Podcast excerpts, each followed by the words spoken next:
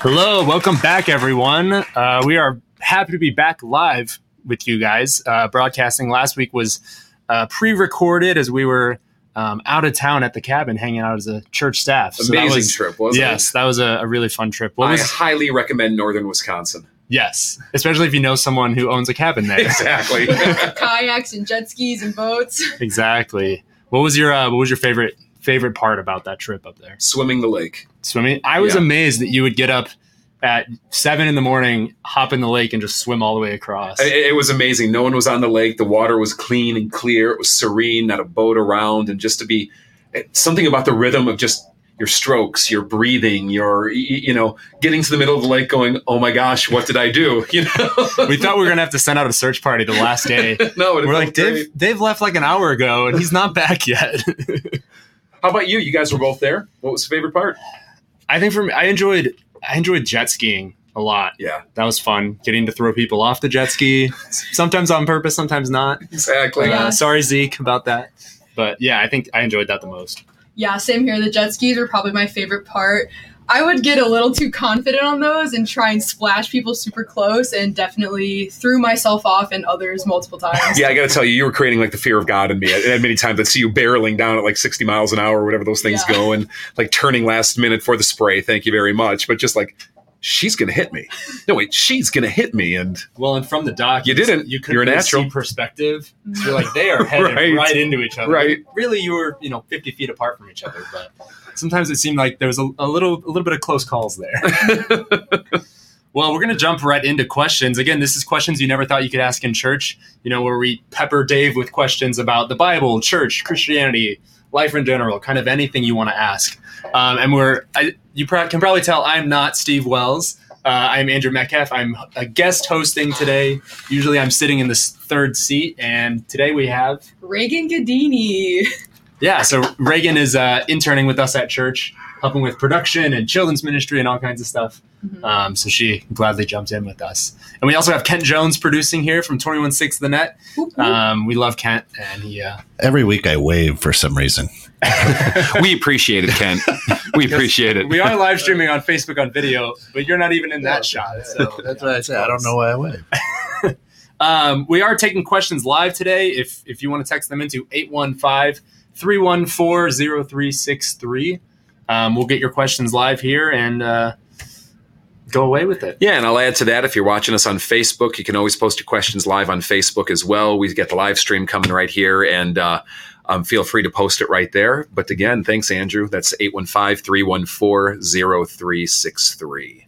Yeah, and our first question is is a, a little personal in nature, I guess. Okay. Um, okay. it's it's a, little sad. So here it goes. Uh, my 46 year old sister, five year old nephew, and three year old niece were murdered. Oh, wow. I'm very angry at God, questioning belief that even exists. Uh, that He even exists, I guess. hmm Since they passed almost three years ago, I've been living a destructive lifestyle. I feel lost, sad, and angry. How do I come back from that? Wow. I mean, thank you so much for for asking this today and, and, and just sharing your heart on the show and um, laying it out there. I, I kind of want to applaud you that you're even opening the door to consider coming back. I, I think many of us can really understand the the level of just hurt, anger, frustration, the the complete injustice of this. And I want to start by saying, I am just so sorry for what happened to your family. I mean, that's um, it's just crazy to think about. Uh, and of course, uh, whatever the circumstances might have been, just how do you come back from that? But I want to encourage you. You can, and people do. God is an amazing God, and God has the power uh, to heal even the greatest injustices. There's there's an amazing woman from the mid 20th century who struck me in this, and I'd highly encourage you to maybe read some of her work. Her name is Corrie ten Boom. And Corrie ten Boom lived in Nazi occupied Holland during World War II. And her and her family had helped um, hide Jews on, on their own version of, you know, I call it the Underground Railroad of, of getting Jews out of Nazi occupied territory in Europe during Hitler's regime. And she and her family were found out. She and her sister went to a concentration camp. Her sister died in that concentration camp through a strange clerical error. Corrie ten Boom was able to get out, but but she writes about the horrors of what she faced there, and uh, the people that she met, some who cursed God for this, some who denied that God exists, but some who strangely became closer to God as a result. She writes in particular about, about a strange instance um, a few years later, coming across one of the Nazi guards in a church who didn't recognize her, but she recognized him. And the hatred that welled up in her heart and the unforgiveness that ceased that that, that, that, that sought to grip to grip her and coming to this realization that when God calls us to forgiveness, even in the most uh, tragic episodes like your family being murdered, um, that way of forgiveness is is the only way through. I don't say this lightly. I, I couldn't imagine what it's like. But I know that when Jesus hung on the cross, he said, Father, forgive them, for they know not what they do.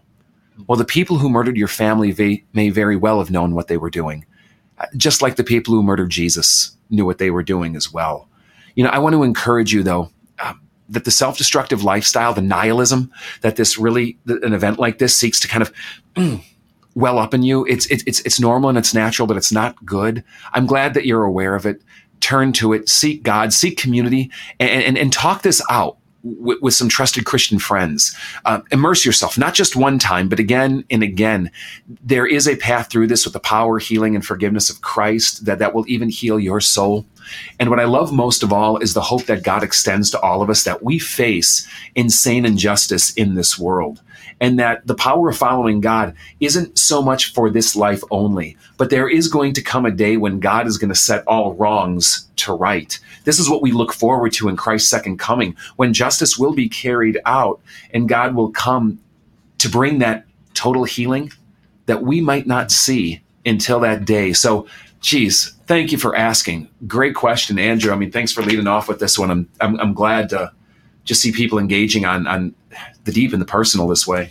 Yeah, absolutely. And I think uh, I like what they said here. I feel lost, sad, and angry. Yeah. How do I come back from that? And it's, I think you don't have to separate that from belief and having mm-hmm. faith. Yeah. You can you can can still believe. You can be questioning. You can be lost and sad and angry all at the same time. They're not exclusive. It's amazing when you read uh, what are often coined the church fathers and the church mothers, which is just kind of a weird way, right? Isn't it? but talking about like those those those real, just stalwart people of the faith that have gone before us for the last two thousand years. How many of them dealt with the ugliest sides of life, the mm. the deepest of griefs and, and depressions, the the, the the the face the greatest horrors of, of what people can do to each other in this world and found God in that, not despite that. Yeah, yeah, absolutely. Sometimes those those struggles are where you can, I think, wrestle the most and learn the most about yourself, about God, about faith is kind of through those tough times. Yeah, yeah. So thank you for asking. You know, again, appreciate the question. Yeah, absolutely. Well, let's jump to the next one here. Based on scripture, when someone has died, comes face to face with God, could they then be saved at that point, even if they struggle with their faith on earth?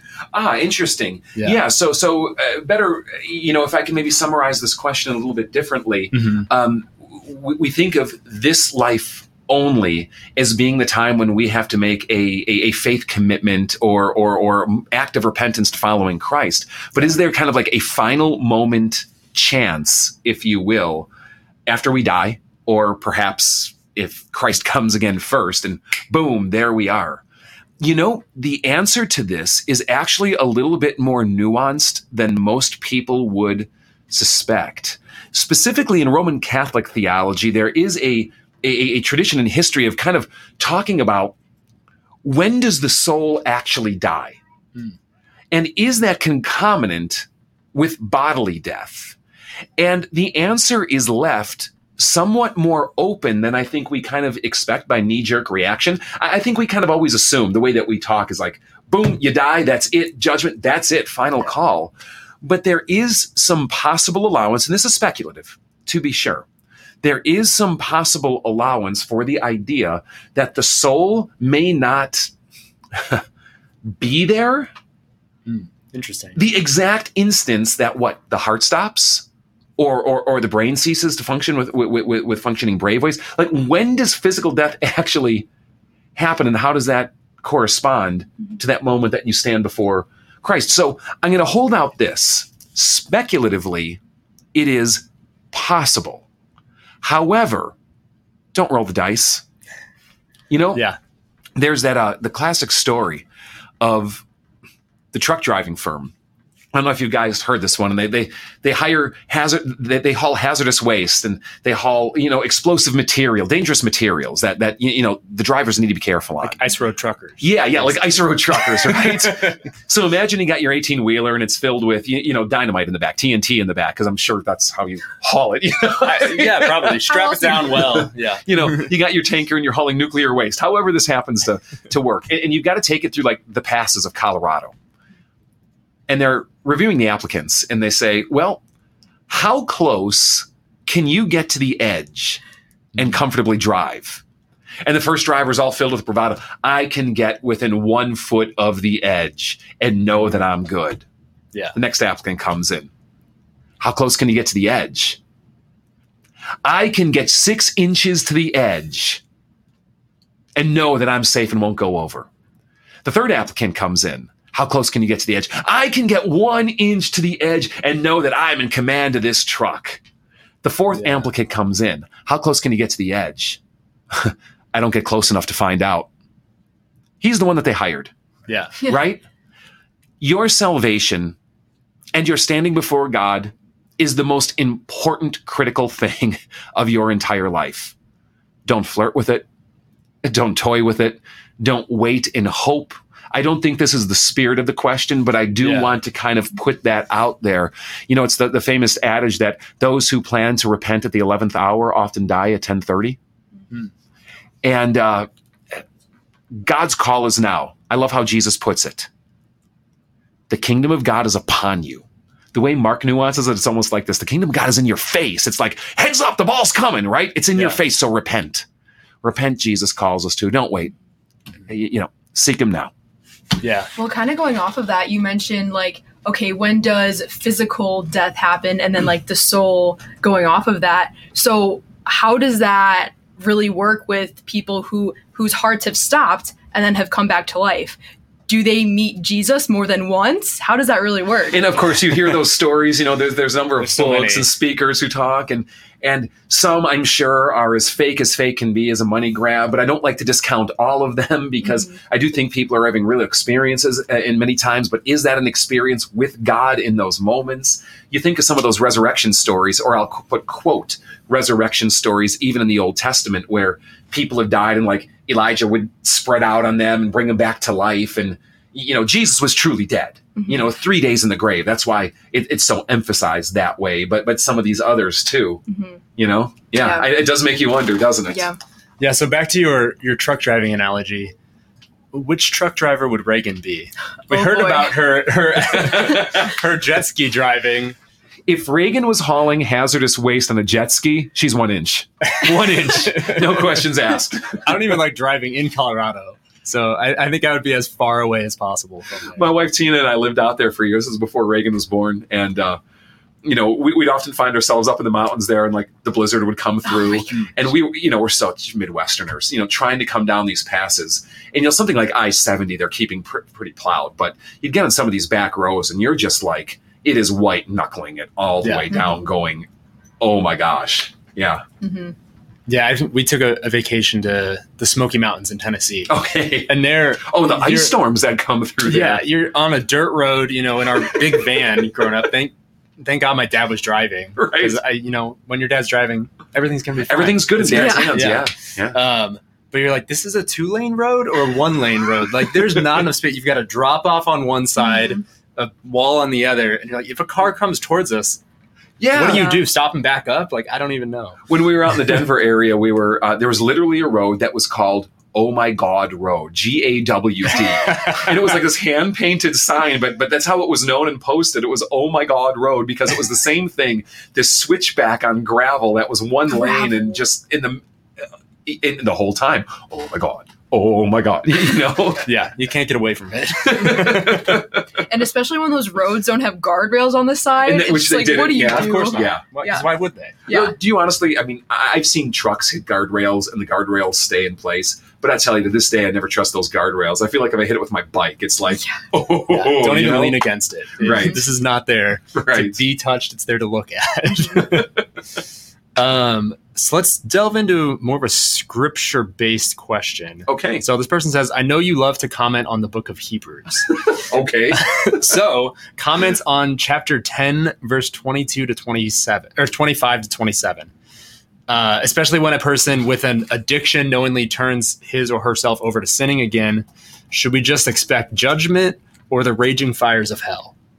Mm. And we'll probably need to read those verses so people, And so- people know what they're about. I just brought it up now, and, and I love that they say you love to comment on the book of Hebrews, and you know uh, maybe I do actually.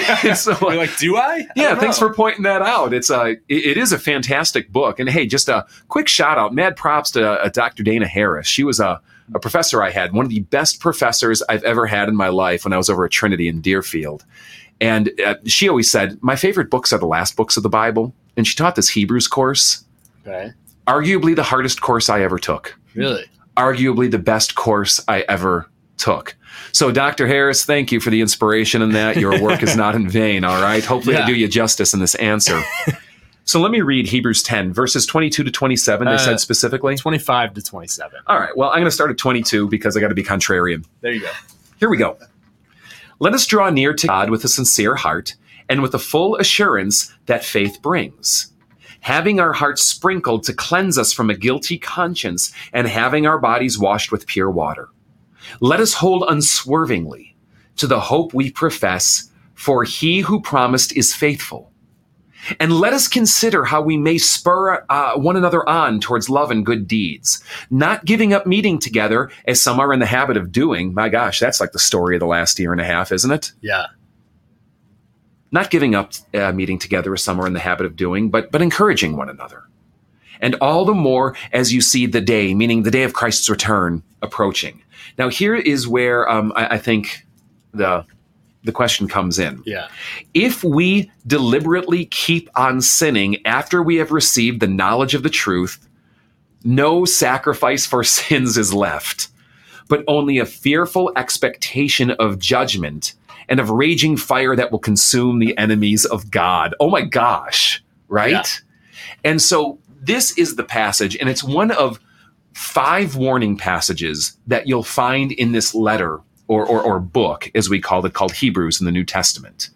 Um, it's debated who the audience of Hebrews is and how it's constructed, but it seems to be a series of, of Jewish style homilies that are collected uh, along a common theme, almost like a sermon series, Yeah. if you will. okay. And each of these sermons, if I can put it these way, um, is is anchored around a warning slash encouragement passage because all the theology in the world is meant to lead you ultimately towards encouragement or warning encouragement of what god has done for you so it gives you the strength to stand firm to hold steadfast to continue seeking him in obedience to grow faithful in your in him to increase in love and charity you know these kinds of things or it's to warn you it's to warn you about the dangers of a path that you might be on, of taking God glibly or lightly. And these warning passages in Hebrew, of which this is the fifth, are meant to be read in harmony with one another. And you can find books on this and articles on this. One that I love is by a, a New Testament scholar called um, um, Scot McKnight. Um, you can just Google it and probably find a PDF online. Great stuff that'll delve you into this article. Or uh, email us and I can send you a, a link if you'd like. And uh, needless to say, this and the Hebrews 6 warning passage, especially, I think really ah, scare the crap out of Christians. I mean, if Yeah. you're going to take this seriously, I mean, how does this not scare you? Because I've been brought up in an evangelical mindset, which so glorifies the totality of Christ's sacrifice for us and how complete and, and, and, just widespread that is uh, how paul puts it where great where sin increases in romans grace increases all the more Yeah. that you can't out sin god and then you come across a passage like this and it just leaves you going oh Wait. What? and if it's doing that, it's doing exactly what the passage is meant to do. Because I think the danger that that many of us who come from evangelical traditions face is that we do hold sin too lightly and forget the gravity and effect of what it has. Because every time we engage in sin or give ourselves over to sin, it has an effect on us. And the effect that it has on us is it actually hardens or galvanizes our heart against the Holy Spirit, who's the prime operator in driving us towards repentance. You know, without the Holy Spirit, you know, we're gone. You know, we are gone. We would we would pursue a, a, path of rebellion against God every time. I like how Luther puts it in a small catechism.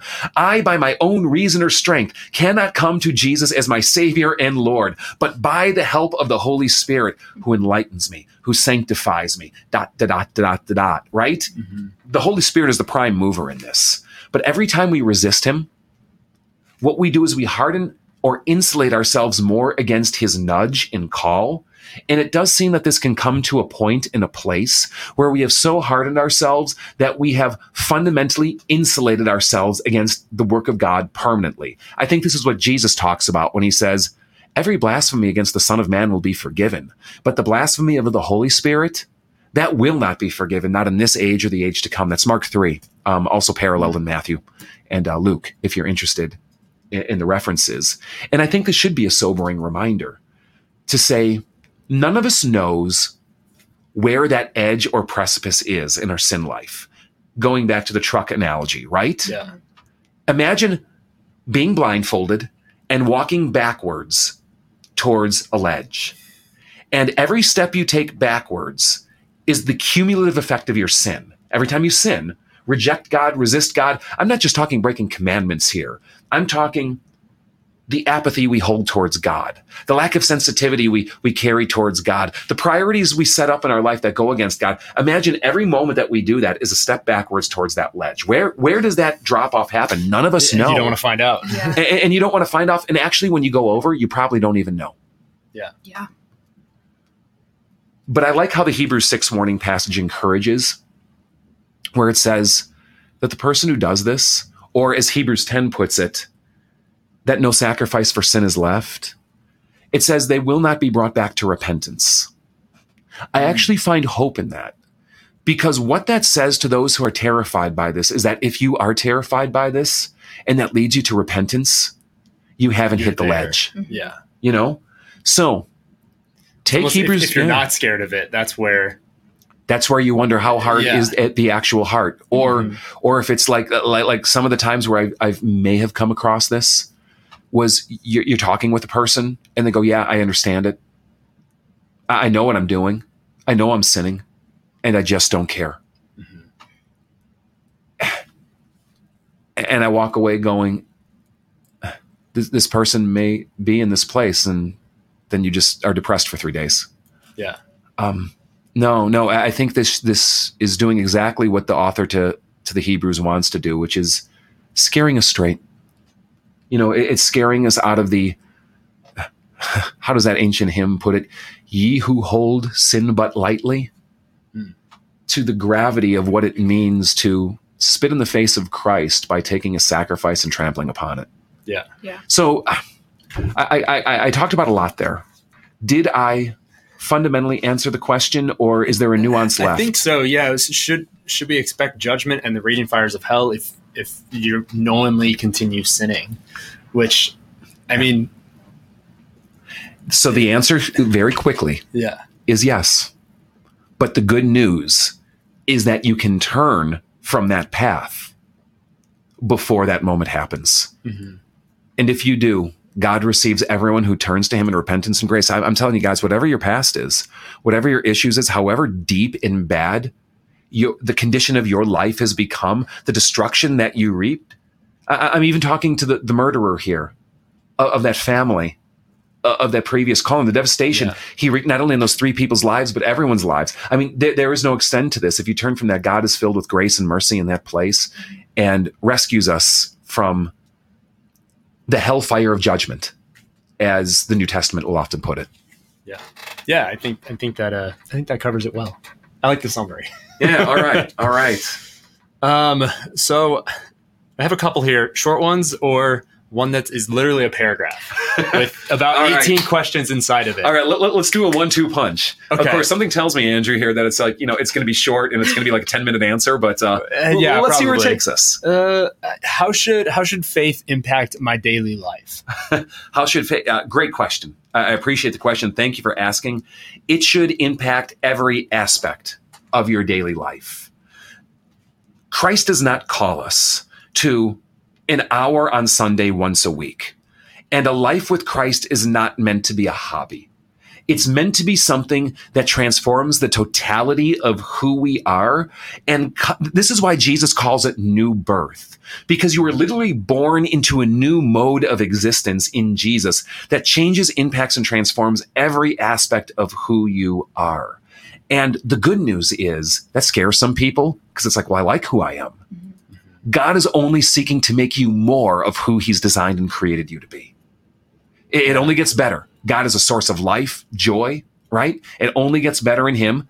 Um, though it does often mean facing our sins and, and sacrificing things that uh, are, are destructive to us, even though we like them, right? Yeah, Um, but needless to say, it should impact every aspect of your life and transform the very core of your being. Yeah, Mhm. and your life should change, and it will look different, and it might be uncomfortable at times too. Mhm. Yeah, yeah, a- absolutely. But the end game, ooh, always do it, right? Have you ever had those moments, you too, where it's just like you know God's calling you to do something and you're like, I don't want to do it. Yep. I Probably don't like- want to be it. Like yeah. hosting this podcast, it was out of my hands. you know, mad props to Andrew here today because Andrew is. Uh, if you if you wouldn't guess it, Andrew, I mean, you are probably as extreme on the introverted scale as we can get. Yeah, Pretty, agreed. pretty far. Yeah, I can be extroverted, but I, I enjoy my my alone time. right, Yeah. right. Oh, hey man, you're doing great. So and I uh, enjoy like I mean at church I'm behind the scenes all the time, and there's there's a reason for that. I like that side of it. yeah, yeah. Uh, Mhm. but I enjoy this too. It's a it's a good challenge. well, way to speak to 250,000 people here today. yeah, I, I, I choose to not look at those numbers. out of the mind. Out of the mind. uh, I, I think you were Roots- jumping in with something. Yeah, Ruth says that if you search your own hearts, you'll find that following Jesus takes an action step that most people don't take. That's a neat way of putting it. Ruth, thanks for thanks for sharing that there. And uh, yeah, yeah, I think there's some wisdom to that. The second death doesn't scare me. I have been born again. She Yeah. follows up. Love it, love it, love it, Ruth. Good stuff. Yeah, absolutely. Thanks for listening today. that. Uh, that that just life change we're talking about of hmm it, it impacts every part of your life, every Yeah. part of your daily life. It's not like, oh, well, now this area is different. It, it should kind of flow throughout everything. hmm in your uh, in your guys' journey with Christ, in your relationship with Christ, because of course, uh, Christ is constantly doing a work on us, right? Um, I love how Philippians put it, where He who began a good work in you, God, you know, Christ, who began a good work in you, will carry it on to completion until the day of His return, until the day of Christ Jesus. That that we're in process. Um, have you ever had those moments where you followed Christ and in that had to face one of these moments of just like dread, hatred, calling. I don't want to give this up. Afraid of it. Um, um, what's this going to mean, right? Yeah. But then you can look back at it in retrospect hmm and go, "What was I holding on to? This is so much better." Or it's it- it's Yeah, absolutely. And I think, uh, yeah, you don't always see it in, in the moment or in the process. And that's, I think that's a lot of how God works is you notice it when you're looking back on it. You finally see how he was working through that and where he was leading you. yeah. And in the moment, you're just like, what the heck is going on? and, and what's so funny is so many of the signs that God offers in the Bible, like people will ask him for signs or says, I'll give you a sign. God has got a, a, a wicked sense of humor, I'll tell you. because so often the signs are, okay, I'll give you a sign that I'm faithful. After you do it, you'll see that it worked out. hmm You know? Yeah. No, I, I want you to tell me beforehand. I want you to give me proof now, and then I'll do it. He's like, no, do it. hmm And then you'll see. it's like that, that praying for patience type thing. Yeah. He'll give you something to be patient about. Not you necessarily go. give you patience, but give you a way to, to Mhm. practice patience. that- that's a that's Yeah. a frightening prayer, isn't it? Oh, Lord, grant me patience. It's just like, ooh, can I let those words leave my mouth? Right? I heard this quote the other day that like totally changed my mind. And it said, if your faith isn't working, put your faith to work. And that is so true because I've been on multiple mission trips and lots of hard, grueling work, lots of time, lots of energy, and at times that I feel like my faith is not as strong. And then I go out and actually serve and I help people. and actually interact with people, not Mhm. even just like pick up a shovel, but like Yeah. go talk to this person. yeah, building Go- relationships, Right. making those connections. It makes my faith so much stronger. I see myself growing so much closer to Christ. And can you imagine of not having that experience and who you would be today if you didn't step through those doors that God had opened? I mean, Mhm. y- y- you would be less than Mhm. who you are, Mm. and and probably not even want that Mhm. is a different path. Yeah, and it Yeah. seems so backwards because at the beginning, if you don't feel like you have a strong faith, then why would you go and pursue your faith and do work with your faith? And then it in turn makes your faith stronger. It's just so odd, but it works. Yeah, yeah, absolutely. Yeah, I think one of one of the experiences that kind of reflects how God works. I, I was in college, my senior year of college. I was selected or volunteered, or I was voluntold. We had we had a, a student led worship I'm going to save that one. um, and my brother was in charge of it. So you know, I had I had made it through four years without speaking at this, and I was like, I don't want to do this. I don't want to do this at all. Um, and finally, it got to like April of senior year. And he's like, "You got to do it. Like, Yeah. here you go." Yeah. And it, it was at a point in in my life then that I wasn't close to God, and then all of a sudden I'm like, okay, well now. I have to do this thing, so I need to be reading my Bible and look at the passage I'm supposed to be speaking on. And, and not just to check it off a list, but I got to Yeah. do something Yeah. with it. And yeah, Yeah, and I had a, a, a class that I was in. It was a songwriting class, and we had to write a song. So it's like you got to find something. It's Christian school. I need to write about God and about something, so I need to open my Bible for that. And there was just a couple things that kept lining up like that, where it's like, Andrew, you got to get in Scripture, and I could just hear God saying that. And in the moment, it's like, I, I that was the last place I wanted to be. That was the last thing I wanted to be doing was, you know, reflecting on my faith and learning about God and all these things. And he just kept putting so many things in my life that were like, well, you got to do this now, and you got to do this, and you got to do this. Uh, so it was very Yeah, cool God's never done back with you. on. Right, Yeah, exactly. Yeah. You think, oh, he's not doing anything in my life, but he's putting all these things kind of in a row for me. Um, so And it's very interesting. wow. Yeah. Yeah, Mhm. Yeah, absolutely. Love it, love it. Well, great question. I know we got another quote quickie coming, really quick. It just uh, if you're tuning in with us now, this is questions you never thought you could ask in church, where you can ask any question on God, theology, life, the Bible. We'll get them here, and um, I just do the best I can to answer them in real time on the spot, and we discuss them out together. You can text those questions in to 815-314-0363. Again, 815-314-0363. If you're joining us on Facebook at 216 The Net, um, you can post your questions right there. Um, all three of us are from Fellowship of Faith, which is a church here in McHenry. You can also join us on that f- Facebook page where we're also live streaming and post your questions and they'll feed through. Correct, Andrew? Yep, yeah, that's correct. Um, you know, or uh, you can check us out online at uh, fellowshipoffaith.org. That's www.fellowshipoffaith.org and, uh, and and learn more about um, the context of where we're coming from and past shows, for that matter, that we have on Spotify and other podcasting services. So Yeah, absolutely. And we also uh, stream our, our worship services on at 10 a.m. on Sunday mornings. Mhm. Um, so we do that on 216 The Net for audio and also uh, Facebook, YouTube. yeah, you uh, got it. Our website, everything if like the that. medium's there, we're probably on it, right? Yeah, So, absolutely. Also in person if you're in the area. Yeah. That's true. Yeah. Actually, that brings me back when you were when you were talking about the Hebrews verse Hmm. and not giving up meeting together, as some are in the habit of doing. We we kind of shared a look of like uh, COVID that had to happen, kind of. Mhm. Um, and I think there's Mhm. there's a couple different camps of people of how they think about this. Like, is it okay to continue live streaming and doing church from home, or do you need to be connected in person? Kind of, I don't know. What's your stance on that, or what do you think the biblical ideas are behind that? Of in person, alone, can you worship wherever you are, whenever you are? Yeah, yeah. So let me start by saying anything is better than nothing, Hmm. right? Yeah. So live streaming is certainly better um, than not meeting with anyone. Mhm. Um, listening and recording is certainly better than not meeting with anyone. And and I know that through COVID, uh, the the, the exposure uh, of people because of the nature of not being able to get out, it, it's been what a gift.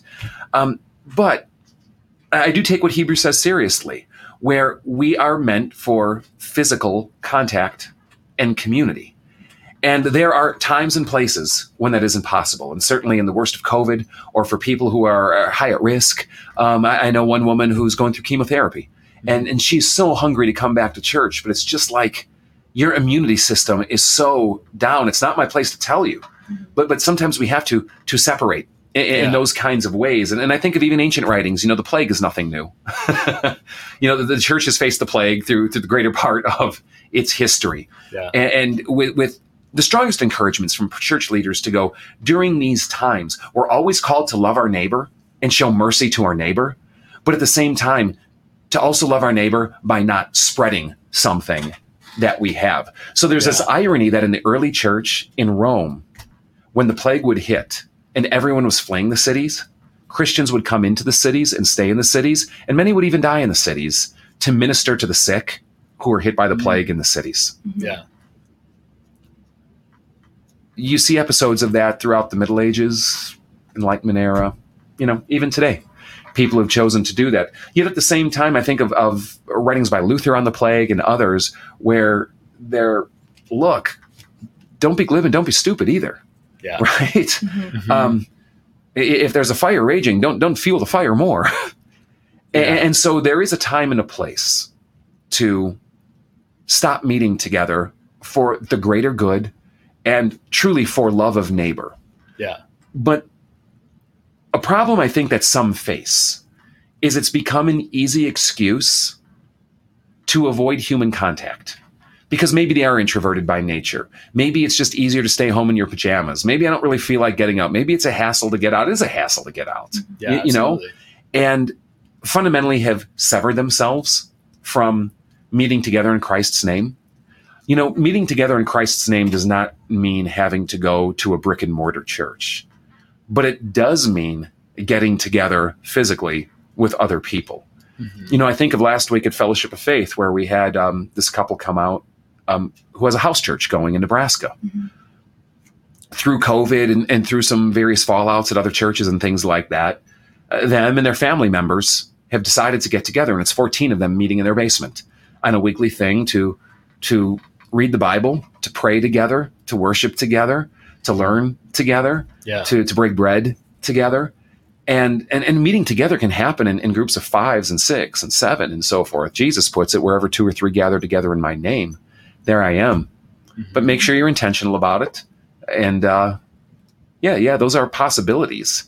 So Yeah. there's, there's kind of a, a, t- a both hand on this, you know? Mhm. Yeah, I think it's you you you need that community. And it, yeah, if, it's really easy to isolate yourself and not have that and that's when you can get into those destructive habits or other things like that because you don't have people holding you accountable, you don't have people loving on you and showing you God's love and all these other things. Or more often, what I've seen is just drift. Mhm. You know, because because the current is always taking you one direction or the other. Mhm. And if you let the current of your heart guide you, it is nine times out of 10 going to guide you further from the way of God than towards it. We underestimate our own intrinsic sinfulness, I think, way too much. Yeah. And so it's it's it's it's a constant daily practice of, of choices towards God, seeking Mhm. God, um, building disciplines and habits uh, of, of meeting together in the name of God, which doesn't often come naturally, Yeah. right? Yeah. but because we know it honors him and, and there's something built in the goodness of what he wants us to experience in this world through the hard work of that. Yeah. Mhm. Yeah. And I think it's even, um, eh, even if I, you know, if I've missed church for one week, something just feels off. Mhm. You're like, Yeah. It's, it's been two weeks since I've, since I've, you know, heard the word of God, Yeah. you know, in a worship setting. Mhm. Um, so yeah, I think Until that's you've been definitely out of it every other week for a while, then it doesn't feel so weird anymore. Yeah, exactly. Then all of a sudden, and then you're like, oh, now it's been a month. Yeah. Yeah. And it's just kind of that slow creep that happens. So I just like to encourage you, you know, if you have still been, um, you, you know, isolating and it's not really for COVID or you're using COVID as an excuse, find a community um, Mhm. to gather with. You know, we'd love to have you at Fellowship of Faith if you're in the area, but if you're not, connect somewhere. And, and if there's um, extenuating circumstances where that's not a possibility, uh, talk to a couple family members because I know you're doing life with someone.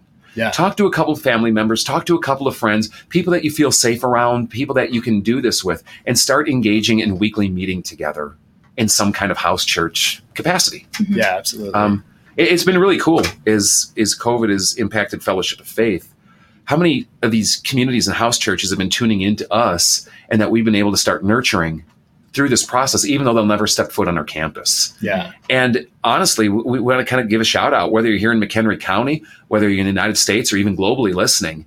If, if we can give you wisdom and resources and guidance and how to set a house church up and connect you to the greater body in some kind of way, reach out to us. Go to our website, fellowshipoffaith.org or text into 815-314-0363 or post on Facebook. We'll get in touch with you. We'll, we'll, we'll keep this conversation going offline. Yeah. And, uh, you know, you can email me at pastor at fellowshipoffaith.org as well.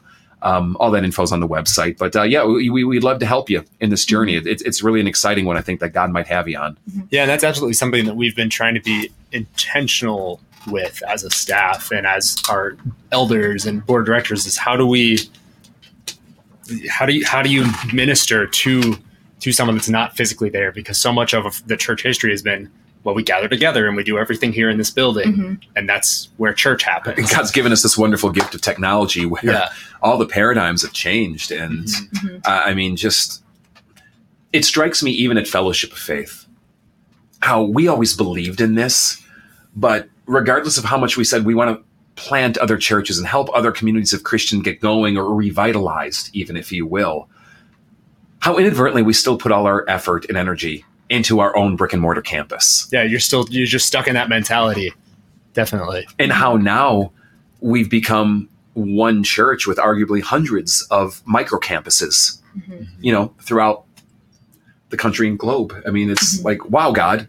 and i think that gets closer to some of the the model back in biblical times where they were meeting in in houses well, I loved how you didn't have a you had the temple, but I don't. Were there other church buildings and bodies at that time? Well, at first, the Christians would meet in the synagogue because, of course, Mhm. remember that the Christianity is not a new religion. Yeah, It, is, it is Christians always saw themselves as the fulfillment of the Judaic expression and promises. That's why the Old Testament is still a Christian book. yeah, that Jesus was a Jew. His first followers were Jews, but it was only after the Jesus question started to cause division within the synagogues that they began mm-hmm. meeting outside of those synagogues. Mm. yeah. But something that always struck me with like the apostle Paul for example is from what we can tell the longest he stayed in any one place was 18 months.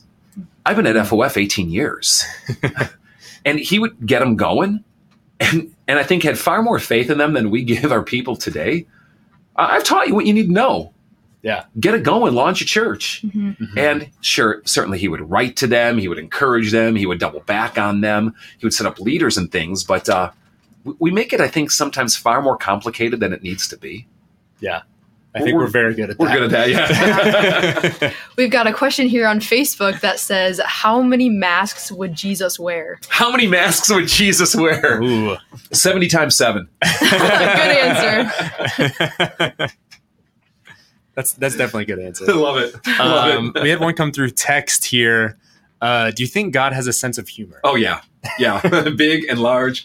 Um, and, and, you know, and, and I don't, and I don't even say this lightly. I, I say this from actually a, a, a thought out place on my perspective.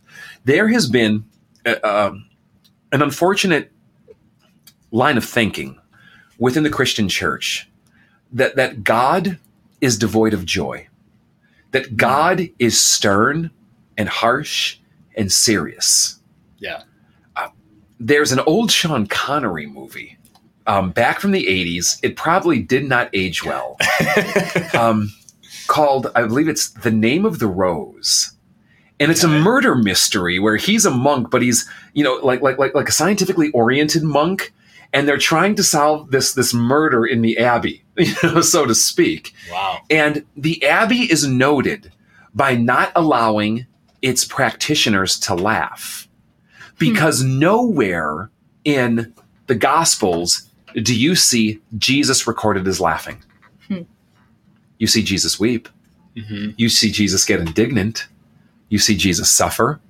But it never said it. And, and so there's this weird kind of strain. And, you know, and, and, and and there is something to that that it's tapping on. It was based on a novel called uh, by the same name. And again, I believe it's the name of the rose, but a little bit I'm of Google intrigued searching, now. you'll find I, it. I want to watch Yeah. that. But it's, it, it's it's such an unfortunate way of thinking because when I think of the fruit of the spirit, do we know this? Remember in Galatians five, where Paul says, you know, i- i- if the spirit's working in your life, and if you have the fruit of the spirit, you don't need the commands of God. Hmm. Because if you're living by these fruit of the Spirit, of what the Spirit of God manifests in your life when He's working in you, you don't need commands because it comes out naturally in your born again existence. Yeah. And this is what they are love. And you know what the second one is? Joy. Joy. You know?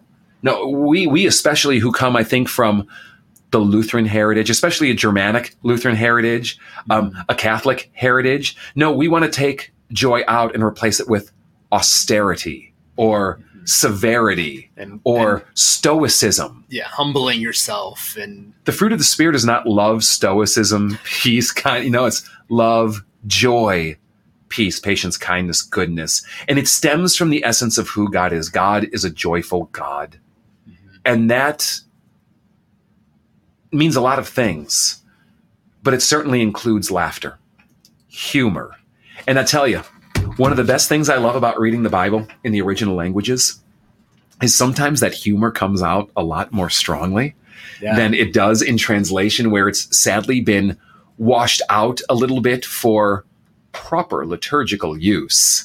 Oh no, mm-hmm. God, God is a joyful, humorous God. So thank you for mm-hmm. asking. Really, really appreciate that question and, and seek joy in Him. Yeah. Yeah. we got a comment here on Facebook that says In the movie Pollyanna, the preacher Carl Madden finds hundreds of joy passages because of Pollyanna. That's pretty cool. Okay, so let's get Pollyanna on our watch list too. We got Pollyanna, and the name of the and rose. The name of the two rose. diametrically opposed movies. that tells me, but but a good. You know, I think about was it a, a week or two ago where where someone asked us about Christian imagery in film in Mm, movies, yeah, yeah. and if you and if you're just looking for it, it'll pop up in the most the, the strangest of places. So here's two more for you. Yeah. Yeah, absolutely. I think there's tons of examples of that. Um, let's do one more quick one, and then we'll get into the the novel that someone. Now, now was this the one-two punch on the earlier quick one? I remember you gave me like the quick one, and then there was going to be another quick one after. Um, I'm trying to remember which one. I Who gave knows? you. We'll, we'll Yeah. just go with Yeah. it. Let's We'll ask. go with it. Let's let's see. ask. Why are there so many Bible translations? Yeah, why are there so many Bible translations? Fantastic question. Thank you for asking. And it, of course, can be a source of confusion to a lot of people. And sometimes it can even be a little faith shaking to people because they start wondering what's the right one? Is this one accurate? And is it faithful? And are people playing with the text? And and if you're an anxiety ridden person like I am, it can start spooling, especially if there's uncertainty. The reason there's so many Bible translations is because one language does not perfectly correspond to another language. And so, whenever a translator, be it in word or print, is trying to communicate the meaning of what someone is saying in one language into another language, there's always a bit of an art to this of going, how do I communicate this in the most effective way so that the listener understands? Because languages don't match up Yeah. equally Mhm. Language evolves, it mutates, and it changes. And even within something like the English language, where you could think of the three great shifts of Old English, Middle English, and Modern English, if you will, and Shakespeare is Modern English, by the way. We think of people mistakenly think of him as Old old. English. No, Yeah. no, no. You wouldn't even understand Old English if, if you were to read it. But but try it; it's kind of cool. Um, or, or, or bust out a little Chaucer if you're in the mood. just But some just- light reading. But just think of how much uh, language has changed in, in the last 50 years, 20 years, 10 years, Mhm. right? Yeah. Um, think of how dialect oriented it is um, US versus Australia versus Britain. And the way uh, uh, a pocket might read here, a way a pocket might understand there. So that's one reason there's so many translations. It's, it's the constant, constant task of trying to make the Word of God intelligible to the language and people of a specific context in a specific time and day, if Yeah. you will. There's more reasons. When a translator seeks to bring the meaning out of one language into another, there is a task at hand of whether they try to preserve the literal word for word speech or writing of that speaker Yeah. or the idiom context and in, in, in, in, general meaning, if you will. Mm-hmm. And so Bible translators will often start by asking themselves that question Are we going for a word to word translation or are we going for a meaning to meaning translation? And this isn't a better or worse. Yeah. Because oftentimes when you do word for word, you might miss the meaning. Yeah. Because the words mean something by idiom in that language that doesn't translate through. Well, and you're picking one of the words that that I've always noticed that with with Hebrew words like well this means this or this or this or this Mhm. You got it. on your context The, it's like the- well you the got semantic one. range of a word, as, as you will put it, or even Yeah. a phrase, is different in each language. And then, of course, on the other side, if you go meaning for meaning, you risk taking the words too lightly and lose, losing connection between the words in various passages. So, look, most Bible translations out there that you're going to get today are, are top notch. But what I encourage people to do is read the introduction. It's the part of the Bible no one ever reads. Read that two to three page introduction where the translators will talk about their philosophy, hmm. their theology, the, the translators, maybe not by name, but by theological tradition. And, and, and by and fire, yeah, there are some schlocky ones out there, but I- I'm not going to get into kind of evaluating them here right now. Yeah. But hopefully that's enough to get going. I would say this stop getting paralyzed by which one to pick. Find one that's easy for you to read, one that you understand, Yeah. and just go with it. All right. Stay away from maybe like the New World Translation or something like that. You know, ones put out by the Mormon Press or the Jehovah's Witness Press, but, th- but those are rare in comparison. A- Any of the others, you know, by and far, you're going to be fine. The the best I think will be, you know, the new text version. LOL BTW. Somebody trying to. there you go. no capitalizations no punctuation Yeah, that's which right. is actually closer Yes. probably but- Well, like one of the joys of going to some of these online sites like BibleGateway.com, which has literally hundreds of translations, or downloading the YouVersion app, um, YouVersion app, um, where you have literally hundreds, is you can find some of these like like the Gen Z translation Yeah. or the Hawaiian Pidgin translation, which are just fun to read wanna for laugh, their yeah. own right. Hawaiian yeah. Pidgin's a good Yeah. one. Yeah. Yeah, great question. Great we got question. a comment here on Facebook on our previous conversation about joy from Peter that says, I imagine that the former residents of Sodom and Gomorrah would disagree about God being a joyful being. Just saying, smiley face. That's great. That's great. And if you don't know the Simon and uh, Simon and Gomorrah, the Sodom and Gomorrah um, story, you can read about it in Genesis 17 and 18. Read, read that package there. But it does bring up a good point. God is not a Sesame Street character. Okay? Mhm. Big Bird is always kind of sad, right? Oscar is always grouchy, right? Cookie Monster is always OCD, right? And, and the count is as well. Um, sometimes I think we want to pigeonhole God into a single emotion or attribute. Hmm. God is manifesting in joy and many other attributes as well. He is a complex being. And anytime I think that we reduce him to acting and, and, and, and, like, do we think that God laughs all the time? No, no, that, that that's ridiculous. That's one dimensional. People don't even do that all the time. And, and so, well, well, well, I enjoy the question and taking in the full humor that I think it was intended. I do see people making that error sometimes that, well, well God is always loving, right? Or God is always just. Or, no, no, God is always all of these things. And the Yeah. interplay of this web is far more complicated um, and, and nuanced than our, our simplistic approaches often, um, you know, do justice to. By the way, um, on the Sesame Street line, it's a little bit older. I, I used to be an SNL junkie back in the day, Hmm. you know, back in the late 70s and the early 80s with Eddie Murphy then, and then, and then some of the, even the resurgences. Yeah. But, but I have kind of picked up to watching some of their commercials again on YouTube. Um, SNL or because Sesame Street? uh, SNL, Okay. high and far. Do you remember when Joker came out? yeah. like two or three years ago with with, with Oh, yeah. Joaquin Phoenix. Mhm. they did a parody on Joker called Grouch. Okay. And it was taking the Joker motif and crossing it against Sesame Street of what Sesame Street would look like in a Joker mode. It, it, it's brilliant what they did with it, but it just kind of came to mind. It has nothing to do with what we're talking about here Okay. today, but it's just it's, it's just pure joy if, if you got a twisted, warped sense of humor like I do, and uh, There um, go. it- it's it's worth three minutes of your time. the Grouch SNL parody a Joker SNL parody. But it's called Grouch. yeah, Called Grouch. yeah. Okay. It's a parody of the movie Joker and, and Sesame Street. Yeah. Mhm. So we're running short-ish on time, All right. but I want to try to summarize this question. It starts off with Is this the paragraph question Yeah. that you mentioned it's a- earlier? A, very esoteric question is is how they first described it. That's their first line. On on the first appearance By of the way, sin. rock on with esoterica. All right. Yeah. Uh, automatically, I'm liking this. Um, so we know that God is love and no evil is in or comes from him. We know he sends his Holy Spirit to lead us into faith. He gave his son for forgiveness and grace. We also know that he gave us free will, especially to the evil one, Lucifer. Okay. So my question is centered on the nature of where sin comes from. Yeah. Yeah. Is, is it a rejection of his holy will? Um, we know it runs counter to God's holiness. Was it the action by Adam and Eve that created sin, but sin was already there in the serpent? Unlike the Holy Spirit, where did the evil actually originate? What entered Lucifer to make him reject God? So then, where does self pride and hate come from in the evil one? Okay, this is there, there's So a many lot. questions. Yeah, There's a lot so- there. This is like you know, I have one question in 27 parts. Yeah. You know? Yeah. Um, th- these are fantastic questions, and I'm glad that you asked them all. It shows that you're thinking through this and trying to wrestle through the implications of this, and and and, and uh, rock on for that. Way, way to go. Um, I don't know if I'm going to do justice to every single nuance within this, but Okay. let me try to summarize it while simultaneously hitting on a couple of points. Sin is not the origination of Adam and Eve's action.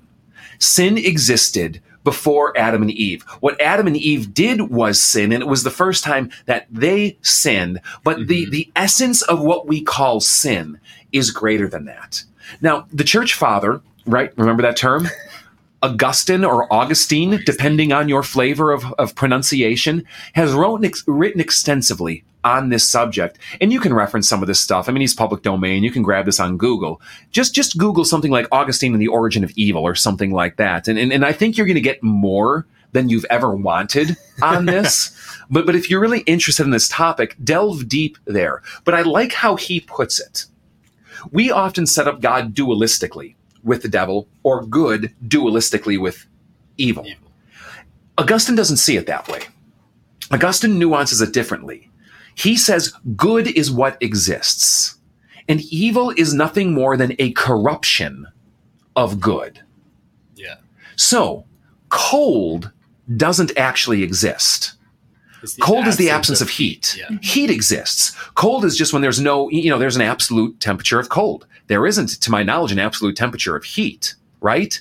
Because when the molecules stop moving completely, what is that in the Kelvin? It's like zero Kelvin Zero or something, Yeah. negative 471 Fahrenheit or something like that. Uh, scientists out there, check my numbers, but I think that's um, what it is, right? It, it's the absence of the moving of the molecules. Just like darkness is the absence of light, right? Yeah. God is good. Where there is good, right? God's hand is in that. Okay? God brings good and manifests good. God didn't find good or create good. It is the outpouring. It's like radiation out of his core, Yeah. if you will. And so evil is nothing more than the distancing, rejecting, or shielding against that goodness of God. And when it comes to the question of free will, be it um, a human being like us or a celestial being, um, as you named Lucifer, for example, in the question, Yeah. th- there seems to be this capacity to shield, reject, or or or distance yourself from God, which is in essence the path towards evil. Does that capture? I think it? that I think that gets to it. Yeah. It, how, how did evil originate?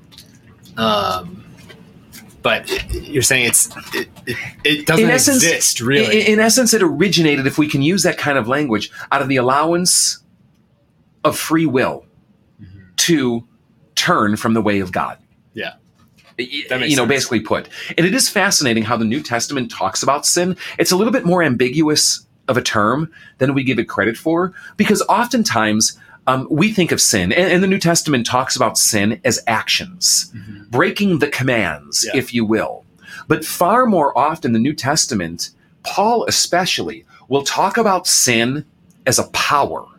He'll personify it as a power that kind of I, I, I'm talking a little bit out of the other side of my mouth now. That, that, that exists as a dark force in contrary action to God, not in dualistic power to God, but but he personifies this this this this void, if you will, is something that is almost like a black hole that has a gravitational pull of its own right, that's seeking to suck us into its control. Yeah. From which inevitably, according to Hebrews 10, there could come a point where we give ourselves over to it with no escape, right? Yeah. Mm-hmm. not because God isn't more powerful than it, but because of the complete hardness of our heart and rejection of the gravitational pull of God. Yeah, I think that's true, and it's not uh, one thing I think with that is the devil isn't necessarily trying to get you to sin.